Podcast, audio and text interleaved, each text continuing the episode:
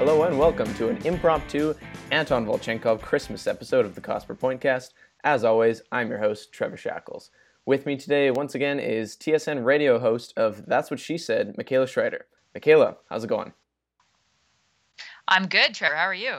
Not too bad. It uh, you know, it started snowing here in Vancouver for the first time. Sens have won two straight, um, and I was hoping uh, we could get into some some of the Christmas spirit for today. Uh, you know, we're we're a bit late sending our Christmas wish list to Santa, um, but should we go over it anyway? I think so. I mean, he's got email now, so I imagine things move a little quicker. It's very true, very true. Um, so we got five days, um, or once this comes out, it'll be five days before Christmas. Um, so I was just hoping we could go through maybe three um, three things we wish for um, regarding the Sens. Um, since you're the guest, I'll let you go first. What's uh, what's number one on your wish list here?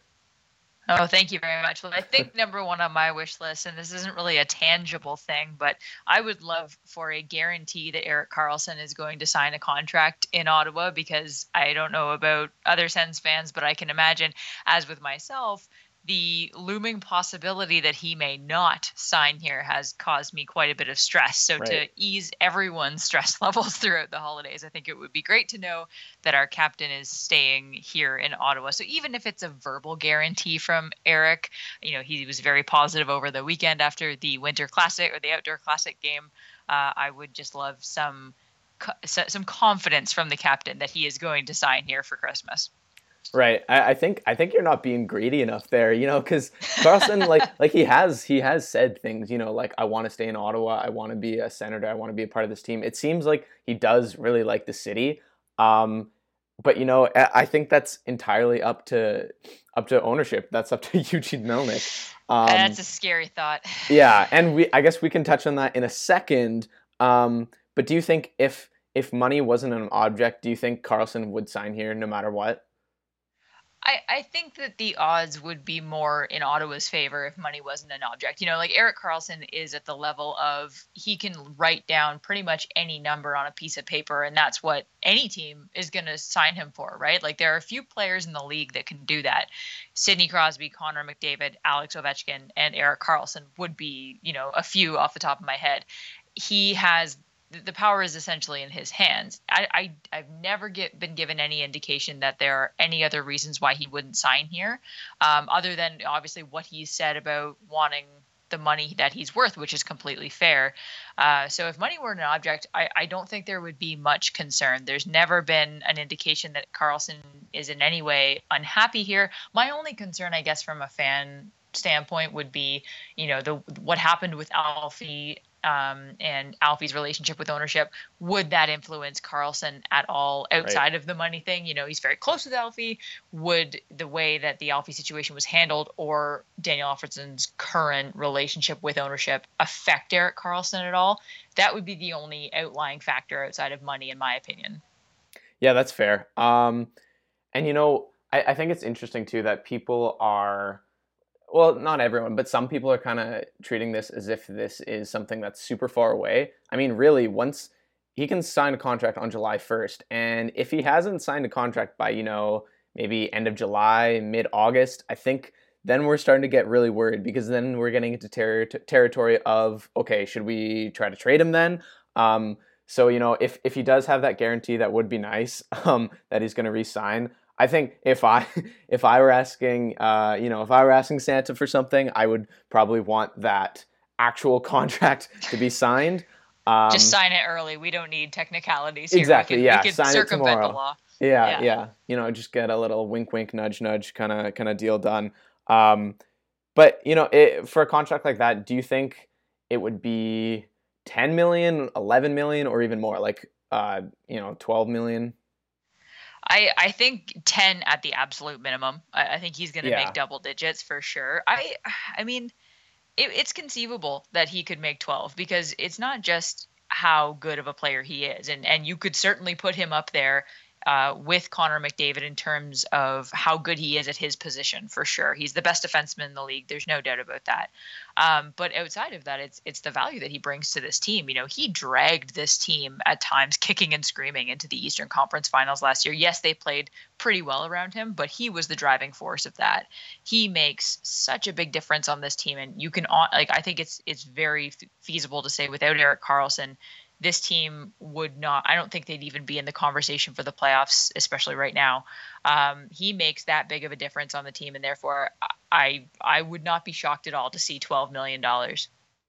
No that that's definitely fair. Um, i think also suffice to say if if they did have to move him would you want them to just completely tear it down Oh God, I don't want to think about it. I know. Uh, we're getting into the Christmas spirit. It's all positive right now. I know, but you're right. You know, like it. There's if it, I, I, was gonna say if we get to like 12:02 on July 1st and he hasn't signed yet, we right. should probably panic. Yeah, yeah. But yeah, if we get you know midway through the summer and there's no contract done, especially if we start the season and there's no contract done, then these conversations need to happen, much like they did with Kyle Turris. You know, there comes a point where if a deal is not getting done, you have to get value for this for this player.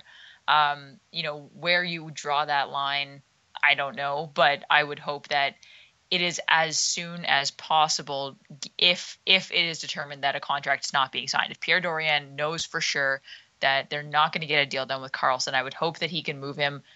Not that I think Karlsson's trade value would deplete at all, but the more desperate you get, the closer you get to the trade deadline the lower and lower teams are willing to go because they know you're, that you're desperate at that point. So, I mean, it, it's hard to say even what you would get back, but I would hope that it's it's something an asset of equivalent value, even though by asset I mean you know draft picks because yeah. I don't know that you can get a player like you said if you're gonna if you're gonna tear it down. There's no sense in getting a player of equal value, Derek Carlson, because a I don't think that player exists, and b what are they what are you going to do then with them and this team. I think that if they do trade Erik Karlsson, then yeah, I'd want to see the contracts of Dion Phaneuf and, and Bobby Ryan go as well, because if you're going to tear it down, you may as well dump salary as well. So I, I think that with an Erik Karlsson trade comes an inevitable rebuild of the Ottawa Senators. Right, and I, I think it's interesting. You noted the um, Bobby Ryan and Dion Phaneuf contracts. I I still think one of those is going to have to move if they really want to keep um, Karlsson and Stone is up for contract. Brassard will be soon. Duchene will be as well. So I think ultimately they will have to move one of those guys if they actually want to want to contend. And also, um, Matt, if, if Karlsson actually does leave, whether that's walking via free agency, which would be just an absolute nightmare scenario, or even if they're forced to trade him, I I can't imagine what that's going to do for the fan base. That's just going to lose countless amounts of at least casual fans and even some diehard fans, I, I honestly think would kind of shut the team off for a bit. I, I think you're right. I, I, think you're right on the front that one of either Dion Phaneuf or Bobby Ryan's contracts you're going to have to move. And yes, absolutely. If Erik Karlsson, I mean, we saw the reaction of Sens fans when there was even an insinuation that Erik Karlsson might not sign here, and yeah. they essentially lit themselves on fire. so, so it's, I mean, I know for me personally as a Sens fan, uh, you know, Alfie was hard enough to take. Seeing seeing another superstar, another captain, another face of this franchise leave yet again, it would really, really test my patience as a Sens fan. And I, I honestly think the Sens and I might need a little break at that point. You know, I'm not saying yeah. I would necessarily burn a jersey or, or stop being a fan, but I would I would maybe take a step back for a little while. And I think that a lot of the issues around ownership and the current relationship that exists right now, um, it, it, has left Sens fans skeptical to begin with, and this may be. I don't want to say the straw that breaks the camel's back because it's bigger than a straw, but it may be like hmm. the two by four that breaks the camel's back if anything were to happen with Erik Karlsson. I think a lot of Sens fans would lose their patience. Yeah, no, that's very fair. Um, and you know, why don't we why don't we move on to ownership then? Because that was going to be my my first wish. Um, besides Karlsson, is getting Eugene Melnyk out. And, you know, over the weekend, I absolutely love Sens fans um, on Twitter. Shout out to Abdi Omer, uh, who started the hashtag Melnyk out trending in Canada. I think it was like top five in Canada. Um, you know, it, wow. it really seems like Ottawa fans are you know, banding together and really, it doesn't seem like Melnyk has any fans at this point. Um, it's funny. I um, I'm a part of the RSU Facebook group, and I, it just it, it's funny seeing some of the reactions there. It's not like I, I agree with many people in that group, but there's still some people on that group defending Melnyk. Um, yet when I go on Twitter, I, there's absolutely nothing, and I think it's it's pretty amazing to see how many people despise this man, and I think um, rightfully so. Like his comments over the weekend, it's just so incredibly poorly timed and you're just riling up your fan base for absolutely no reason you know having these threats of of possibly relocating if if they aren't starting to buy tickets it's just that this man is just he just has to go.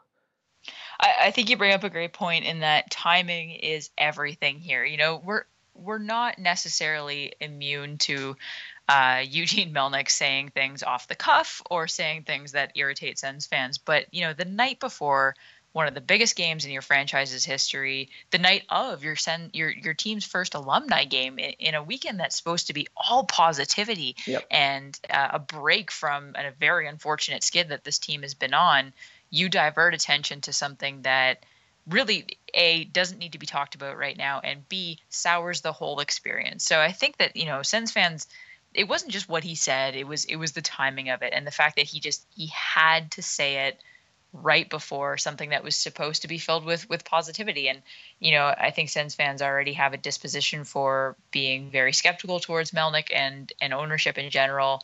And this was just no different. This was it, it's hard to describe because it, it's like how could you possibly think that saying something like this at a time like this is a good idea? Yeah. i think that you know he was obviously thinking about negotiations and and this had to be some sort of weird negotiating tactic with the NCC hoping to kind of poke and prod them publicly. But you know it it's it speaks volumes to how the, this fan base feels towards towards this ownership group right now in that you know the response on Twitter speaks for itself kind of thing. And and I have to say that you know if if you're going to call out your fan base for not showing up doing it in that way doing it period but doing it in that way is certainly not going to compel people to buy tickets so i don't know exactly what what melnyk was planning on doing there but i i know that he certainly didn't gain any season ticket holders that way let's say no. that yeah I, and i mean there's better ways to if, if you're trying to encourage people to buy tickets there's better ways to do it than saying you know we need people to turn out like this like it's I don't know if he used the word unacceptable, but pretty much saying it as if it is unacceptable. Um, do you do you think that you know because we've heard lots of rumors about Melnyk in the last few weeks, particularly? Do you think that he is sort of a roadblock um, for getting getting this new LeBreton deal? Because I've heard people say that you know the NCC is going to essentially force Melnyk to sell the team um, if they want to get a rink there. I, that's a good question. I, I honestly don't know. I haven't heard too much outside of what's been publicly reported about the NCC uh, negotiations. I, it, judging by Melnyk's comments, I think it had to go to some sort of extreme for him to want to say the things he said at the time he did. Right. Um, you know, there's been tons of rumors about him selling the team this may I feel like this may have been because all of all the rumors around the NCC pressuring him to sell the team if he wants the arena and and just uh, ownership change in general.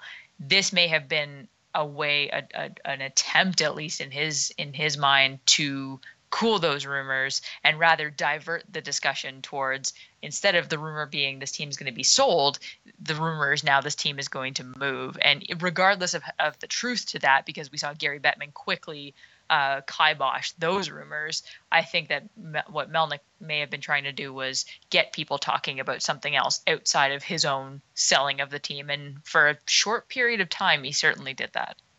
Yeah, for sure. And um, I, I, think it's also it was a bit disheartening too, um, because is particularly uh, last week, I guess, leading up to to the NHL 100 Classic, there were tons of rumors. Um, uh, Jeff Hunt's name came up, uh, owner of the the Red Blacks, as potentially being part of a group as buying the Senators. Um, for now, that's that's not true though. I don't know if maybe that was put on hold or something. Um, I have no idea if you know if people are actually are trying to buy the Senators, but I think a lot of us bought that.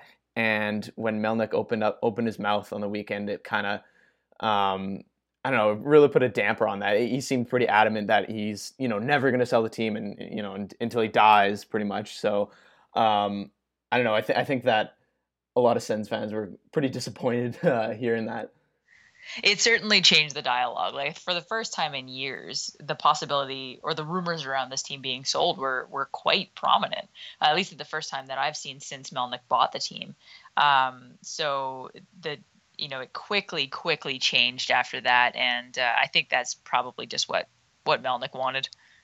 Yeah, that's fair. Um, w- w- one last point on Melnyk, I, I just don't see how a, a, Senators team owned by Melnyk is a legit contender and wins a cup. That's that's pretty much just how I see it. I don't think he has the money to to you know, eh, sure he, he can be top ten in spending or whatever, but he mentioned that he had um, by far the the smallest management group in the league. That's not exactly something to hang your hat on. Um, you know, that's that's that's just it, right? Yeah, that's just a bad thing. So I, I don't think they really have the money to to compete with these other teams to do that. So a new owner would definitely be appreciated, even if it takes I don't know another year or two. I think that's a that's a fair uh, Christmas wish, and I don't think you're alone in uh, yeah. in putting that on your Christmas list, Trevor. All right, um, so I'll let you go for your second wish then. My second wish for the Ottawa Senators this Christmas would be for Bobby Ryan to either get a new hand or to to put a some sort of bionic glove around around his hands to protect them because I mean we've seen Bobby Ryan kind of bounce back and improve his play. Obviously, he had a big goal against Montreal on Saturday, um, but that hand subsequent finger injury uh, kind of slowed down whatever momentum he had going at the beginning of the season. And I personally am a big Bobby Ryan fan when he's playing at his best. And I, I think that in the playoffs and earlier in the season, we saw that Bobby Ryan at his best. And I would love nothing more than to see that again. And if that means a new hand or a bionic glove, that is what I wish for Bobby Ryan this Christmas. That would that would be pretty nice. I I don't know if that's uh, too late of a wish, just because. I mean, honestly, how many he must have had like four or five, maybe even six finger slash hand injuries as a senator. Um, you're right. Like Ryan definitely was. He was probably second, maybe even their best forward in the playoffs. Um, and you know, to begin the year, he was on that line with Derek Brassard and Mark Stone, and they all looked really good. And then he got hurt. Um, I think the thing with Ryan is, for one, his foot speed is just getting a lot slower, and like some nights he just doesn't even look like an NHL player. Um, but you know, he he has had some some good stretches as well.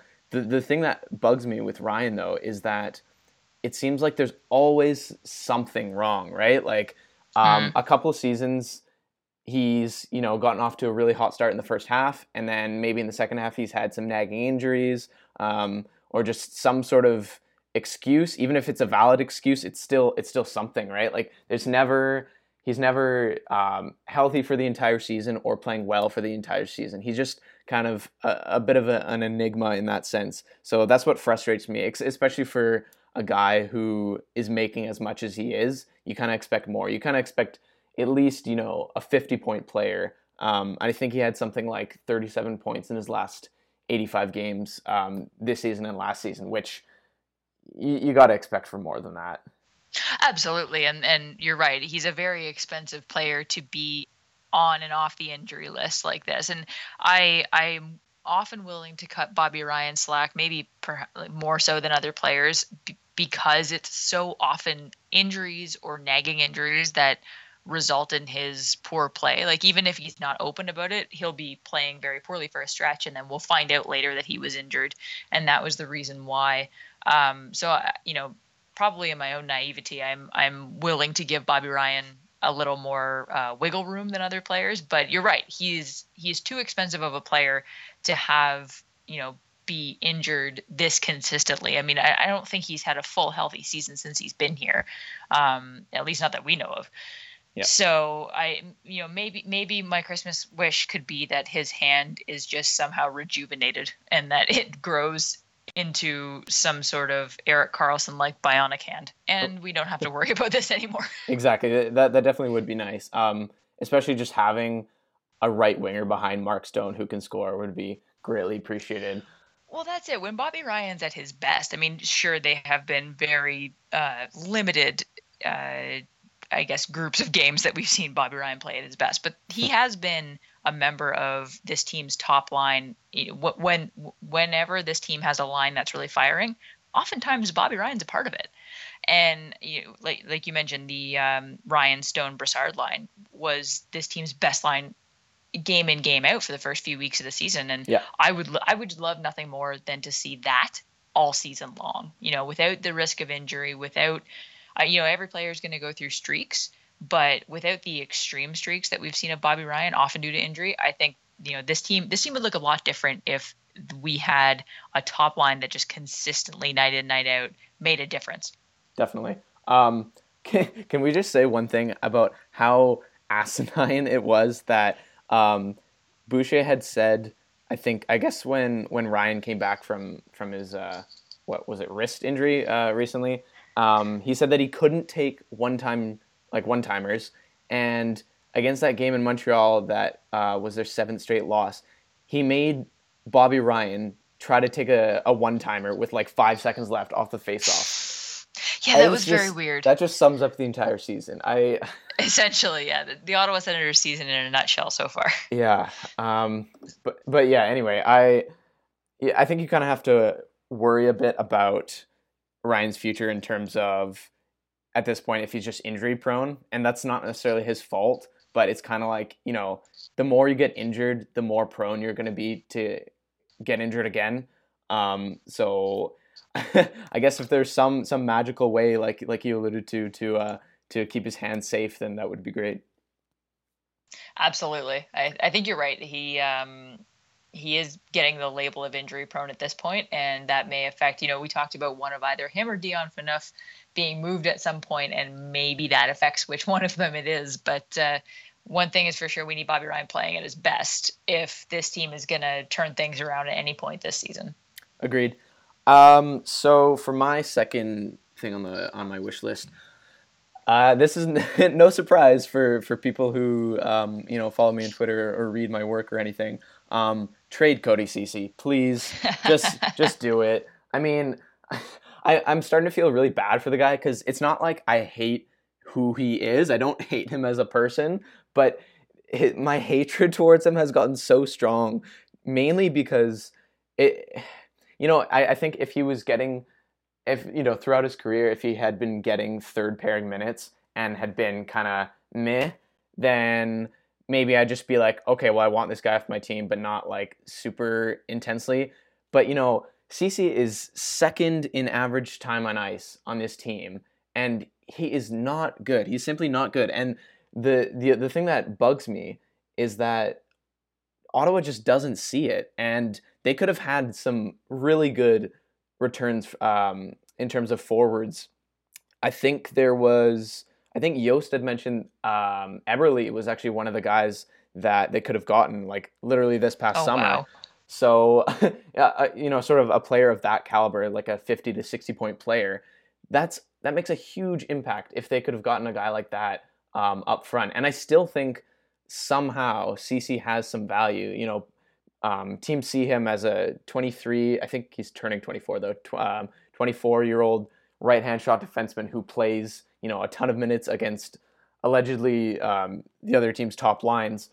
But the thing is, he sure he like he plays against those top lines, but no one ever, you know, when people bring that up, no one ever mentions after the fact that his results against those top lines are abysmal. You know, like he's I guess some people view it as you know Dion Phaneuf is kind of dragging him down, but I honestly see it as the reverse. Um, and I think that if Ceci was getting kind of that Chris Wideman sheltered minutes on the third pairing, you know maybe he would be better. But they're playing him in this um, you know shutdown role on the second pair where he he just cannot shut guys down. He anything you look at, you you watch the game tape he doesn't grade well on the eye test. You look at any stats, he doesn't grade well. He, he doesn't have good offensive ability. His possession numbers for years have been just god awful. And if they can actually get something of value particularly a forward, would be nice um, from Ceci. That would just make my make my year. I think. I don't think you're alone there. I, I don't not since I, I don't even want to say Jared Cowen because I don't think there was this kind of level of disconnect with Jared Cowen, but Cody Ceci is the epitome of a very large disconnect between fans and analysts and hockey experts and yeah. the coach and management team. They they seem like you said he's getting top pairing minutes. He's not performing well in those minutes and yet he continues to get them. Meanwhile, Chris Wideman makes one mistake and gets stapled to the bench for the rest of the night. Yes. So Same you know, I'm, Exactly, exactly. And I, I'm often confused as to what is it that Guy Boucher and this coaching staff see in Cody Ceci that the rest of us don't? Um, because it, it's more than just a few fans having this opinion of him now, right? Like, right. You, I think that your sentiment is echoed throughout the fan base, and the number of people who are defending him are getting smaller and smaller. Fortunately, and I don't know why, he still seems to have a pretty high trade value from what I understand. There yeah. are teams who actually really want him. So, you know, as much as I hope that Pierre Dorion capitalizes on that and gets something of value in exchange for Cody Ceci while he still can, I fear that because they overvalue him so much, because this team overvalues him so much, I wonder how willing they would be to move him. And I think you bring up an extra an excellent point in that a lot of people think that Dion Phaneuf is dragging Cody Ceci down. I think it's the exact opposite as well. I think Dion Phaneuf has been okay at times on this team, and if anything, I feel like Cody Ceci makes him look worse and makes his job harder. I think if you let Dion Phaneuf play with a more capable defensive partner, he would actually be a serviceable second or third line defenseman. Yeah. Very expensive second or third line defenseman, but he would do a, a good job nonetheless. And somehow Ceci just continues to get these top pairing minutes, and and no one can really explain why.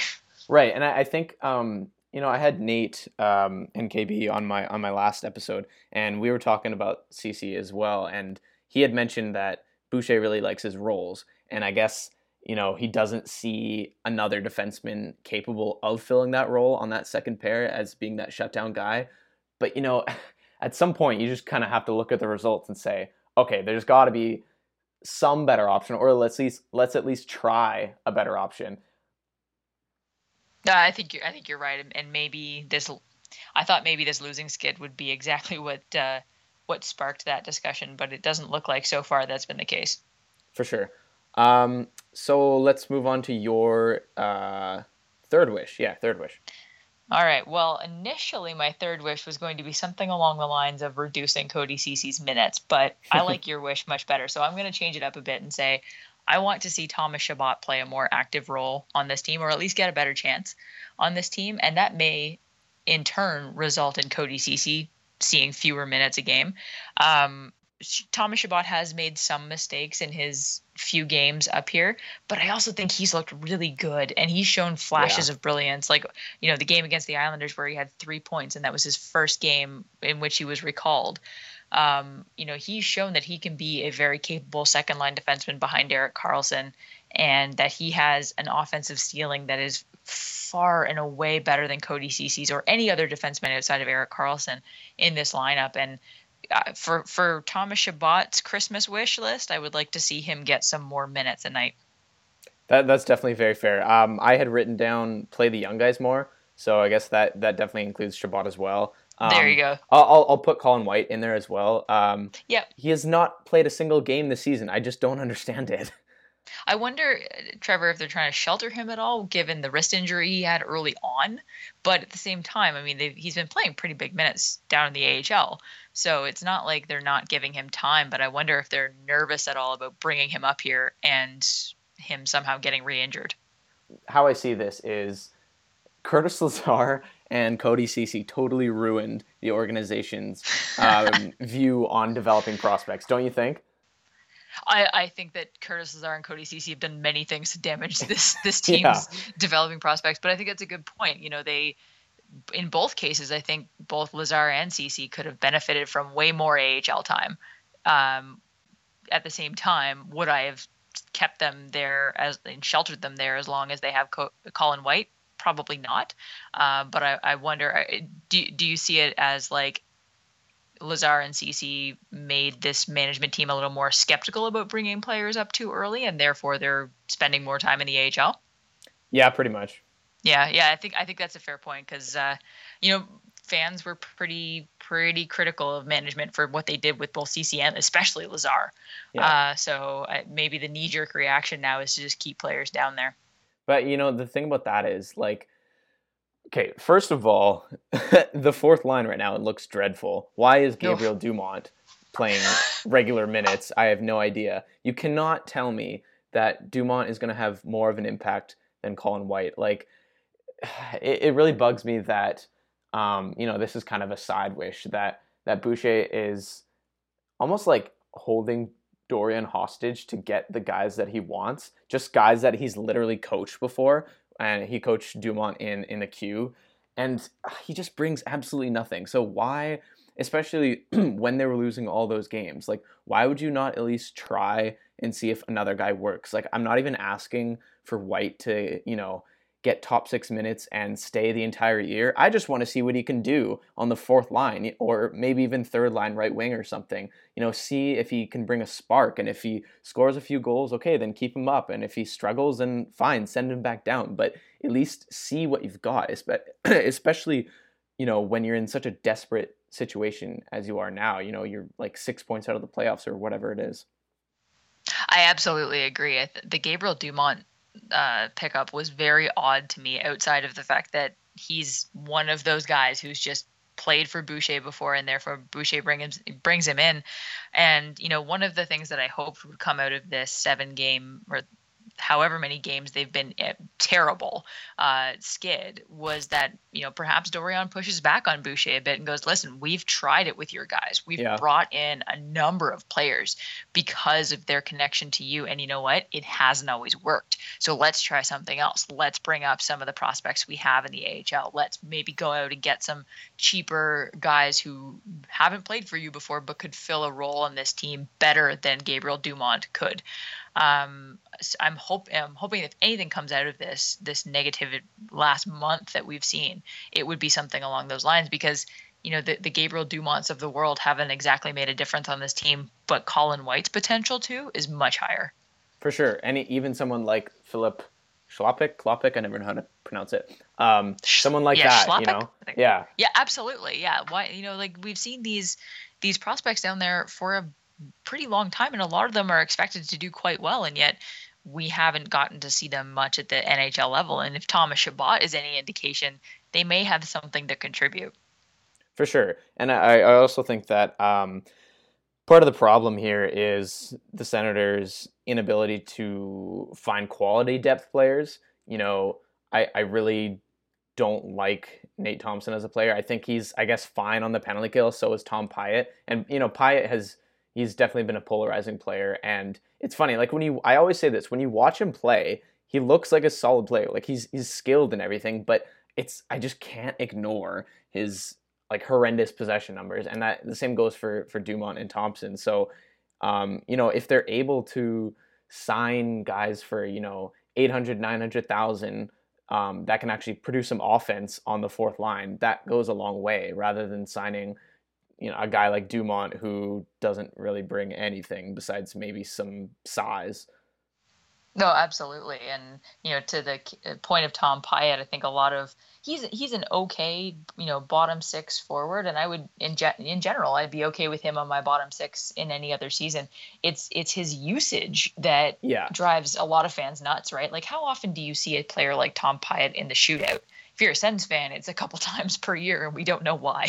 Yeah. so I think it's it's it's Guy Boucher's willingness to give these guys big roles when their role should be a depth position and to to sit on a bottom line and just you know play five to ten minutes a night and go home and that's it. But Guy Boucher loves to give these younger these uh, not younger um, lower on the depth chart players a, a, spotlight every now and then and I can't for the life of me figure out why. Definitely. Um, now, now would, would you say, going off a bit of a side road here, but would you say, because I, I think there's a reasonable scenario where Boucher either isn't the coach immediately at the beginning of next season or is maybe fired, you know, mid next season or something. Um, would you say that overplaying the veterans is going to be his downfall, or already is kind of his downfall?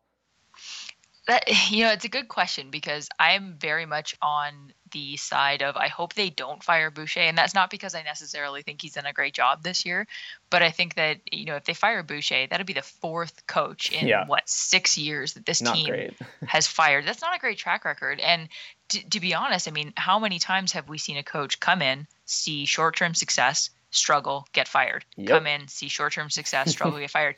You know, going through that pattern yet again, which would be exactly what they do if Guy Boucher gets fired.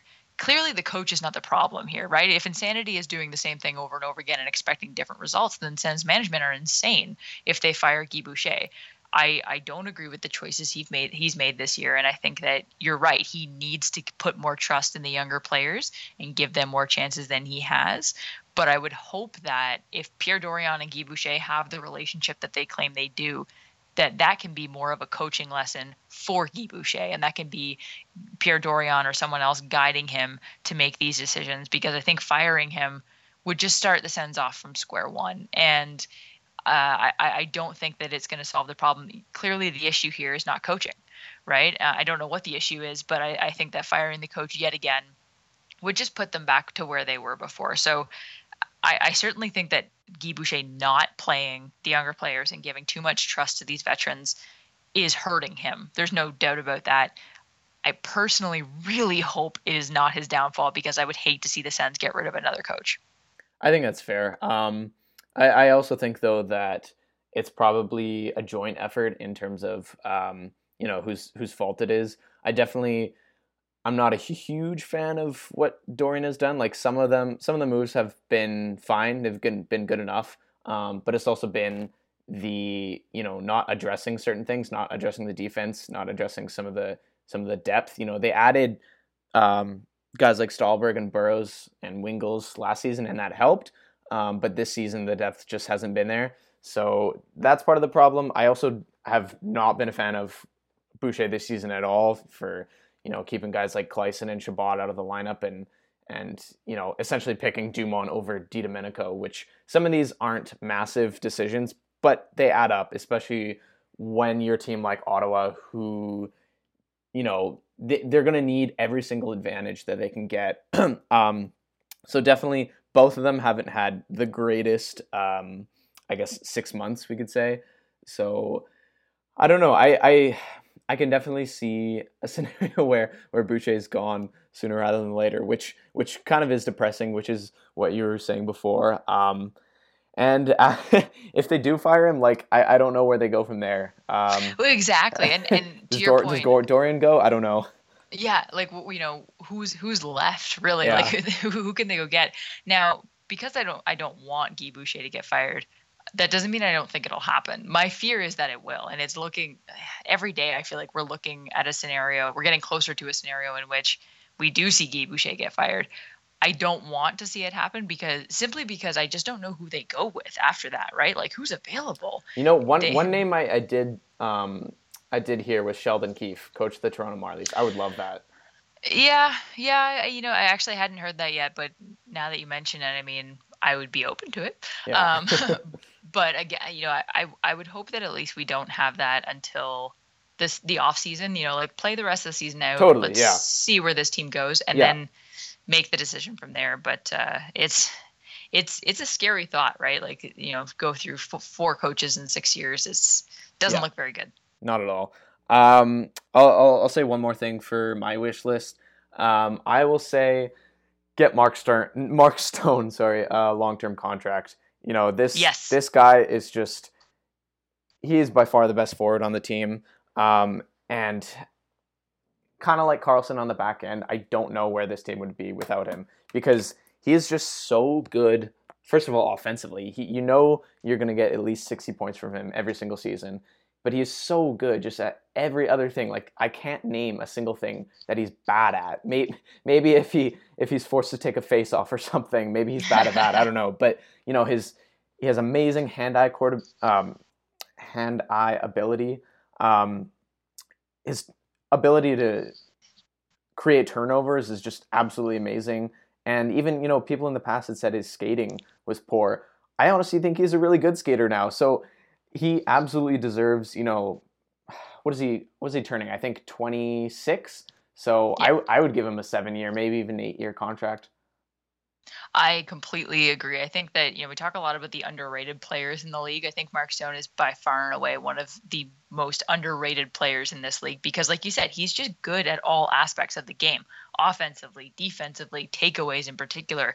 I mean, he is he should be up for Selke at the very least every single year. Yeah. And you know, this year in particular, every line, every line combination that we've seen on the forwards, and there have been a lot of them, but every line that has worked and that has been the Sens' best line usually includes Mark Stone right? Like he he yep. is I call him the slump buster because if there's ever a player who's going through a scoring slump, throw him on a line with Mark Stone, he'll he'll he'll bounce back. Zack Smith. Um, exactly, exactly. he gave Zack Smith 25 goals. Zack Smith owes Mark Stone a number of drinks for the contract that he got with yeah. with that season. And I think you're right. You know, like outside of Erik Karlsson, Mark Stone should be the number one priority for this team to resign.